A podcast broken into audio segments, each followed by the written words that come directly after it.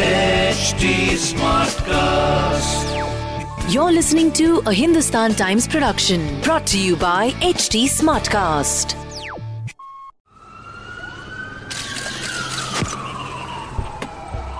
Crime stories हम सभी लोग कंज्यूम करते हैं क्योंकि या तो हम क्राइम का शिकार होने से बचना चाहते हैं या क्रिमिनल बिहेवियर समझना चाहते हैं क्राइम स्टोरीज सुनाने से मेरा मकसद आपको सतर्क करना है और क्रिमिनल माइंडसेट से वाकिफ कराना है। नमस्कार, मैं शिव सनी, हिंदुस्तान टाइम्स का क्राइम रिपोर्टर आप सभी का क्राइमा फेशी में स्वागत करता हूँ। क्राइमा फेशी असली क्रिमिनल इंसिडेंट्स पे आधारित एक ऑडियो शो है। इस पॉडकास्ट में कई ऐसी कहानियाँ सुनाई जाएँगी जो ट्रिगरिंग हो सकती है। इसलिए आपसे अनुरोध है कि आप सोच समझकर इस पॉडकास्ट को सुनने का फैसला लें। यह पॉडकास्ट एच टी स्मार्टकास्ट की प्रस्तुति है, जो कि इंडिया का fastest growing podcast producing platform है। तो चलिए सुनाते हैं आपको आज की कहानी। जिसको आप रक्षक समझते हैं, अगर वो ही भक्षक बन जाए तो क्या होगा? और जिसको आप भक्षक मानते हैं, वो रक्षक बन जाए तो? आप कंफ्यूज हो गए। आज हम आपको एक ऐसी कहानी सुनाएँगे, जिसमें पुलिस रक्षक निकली और पुलिस भक्षक भी निकली। तो ये कहानी है उत्तरी दिल्ली के वजीराबाद की। वजीराबाद के पास के ही निरंकारी कॉलोनी में एक बेकरी शॉप है, जिसके ओनर एक ठीक ठाक पैसे वाले आदमी हैं। एक शाम को ये बिजनेसमैन अपनी कार से अपने घर लौट रहे थे। और इनके पास थे दो लाख रुपए कैश में। और इसकी भनक किसी तरह से लुटेरों के एक गिरोह को लग गई। फिर क्या था?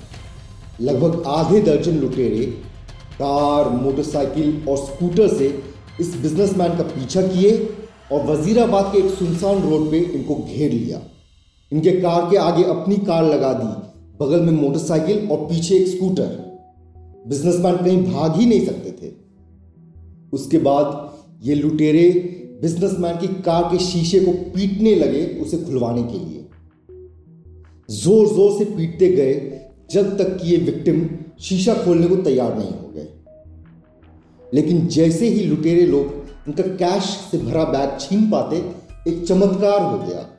हुआ ये कि बाय चांस उसी वक्त बगल से गुजर रहे थे एक police constable Manish. Police uniform पहने मनीष अपने मोटरसाइकिल से ड्यूटी जा रहे थे कि उनको लुटेरों का शो सुनाई दे दिया। मनीष थे एक बहादुर पुलिसमैन। वो चाहते तो बिना अपना दिमाग खपाए अपने रास्ते निकल जाते। लेकिन मनीष का ईमान था और मनीष में हिम्मत थी। वो अपना मोटरसाइकिल घुमाए और पहुँच गए क्राइम स्पॉट पे। फिर इन्होंने एकदम से अकेले ही उन रॉबर्स को टेक ऑन कर दिया। और अकेले मनीष उन पर भारी पड़ गए। लेकिन कांस्टेबल मनीष का किस्मत कहिए कि लुटेरों ने इस रॉबरी को अबैंडन करना बेहतर समझा। वो कुछ क्षण और लड़ लेते तो मनीष को खतरा पहुँचा सकते थे, लेकिन उन्होंने भागना ही बेहतर समझा। इस घटना के अंत में ना तो किसी को कोई चोट पहुँची और ना ही कोई लूट हो पाई। और ये विक्टिम बिजनेसमैन जो थे कांस्टेबल मनीष को थैंक यू बोल के अपने घर चले गए। क्योंकि उनकी जान बच गई थी और उनके पैसे बच गए थे, उनको नहीं लगा कि एक एफआईआर लिखानी चाहिए ताकि पुलिस जाँच कर सके कि ये लुटेरे आखिर थे कौन। तो इसी तरह ये बिजनेसमैन अपने बिज़नेस में लग गए। कांस्टेबल मनीष शाबाशी पाने के बाद अपने काम में लग गए और सबको लगा कि क्राइम का ये चैप्टर क्लोज लेकिन ऐसा था नहीं। एक छोटी सी पुलिस टीम थी जो कि इस केस के पीछे चुपचाप लगी रही। क्योंकि उनके हाथ कुछ क्लूज लग गए थे और वो उसे बर्बाद नहीं जाने देना चाहते थे। क्लूज ये थे कि जब लुटेरे भाग रहे थे, वो घटना स्थल पर अपना स्कूटर छोड़ गए थे। इसके अलावा कांस्टेबल मनीष ने भी लुटेरों के कार का नंबर आधा अधूरा पढ़ लिया था। तो ये दोनों क्लूज पकड़कर ये पुलिस टीम इन्वेस्टिगेट करने लगी। सबसे पहले ये स्कूटर का पता लगाने चले। तो पता चला कि यह स्कूटर तो चोरी की थी। तो ये क्लू बेकार निकल गया। फिर ये कार के रजिस्ट्रेशन नंबर प्लेट पे ध्यान दिए। क्योंकि नंबर सिर्फ़ आधा अधूरा मालूम था, वो सीसीटीवी फुटेज चेक करने लग गए। और फिर जल्द ही ऐसा सीसीटीवी फुटेज मिल गया जिसमें पूरा नंबर दिख रहा और जब पुलिस ने कार का ओनर के बारे में पता करवाया तो उनके होश ही उड़ गए। कार के मालिक थे एक पुलिस कांस्टेबल ही। कांस्टेबल जतिन नज़दीक के ही तिमारपुर थाने में पोस्टेड थे और उनकी ही कार यूज़ हुई थी इस लूट में। लेकिन इसके पहले कि पुलिस कांस्टेबल जतिन को अरेस्ट करती, पुलिस के हाथ लग गए दो अन्य लुटेरे जो इस रॉबरी में एलिजेडली इन्वॉल्व थे। और उन दो लुटेरों ने सब चिट्ठा खोल दिया।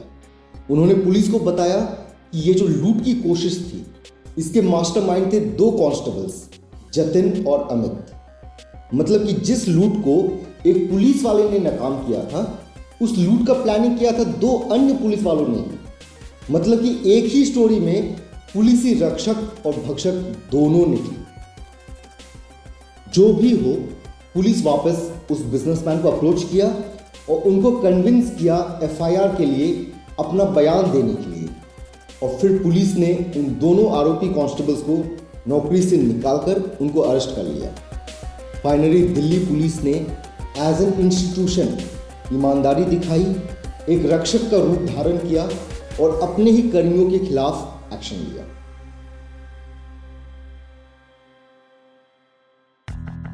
आज का एपिसोड यहीं समाप्त होता है।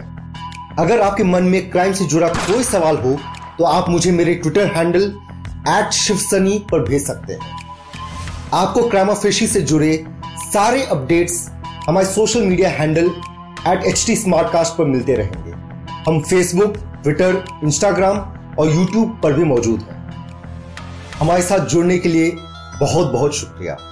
और ऐसे पॉडकास्ट सुनने के लिए Log on to W W W dot H T smart cast dot com और सुनो नए नजरिए से This was a Hindustan Times production brought to you by HT Smartcast. HT Smartcast.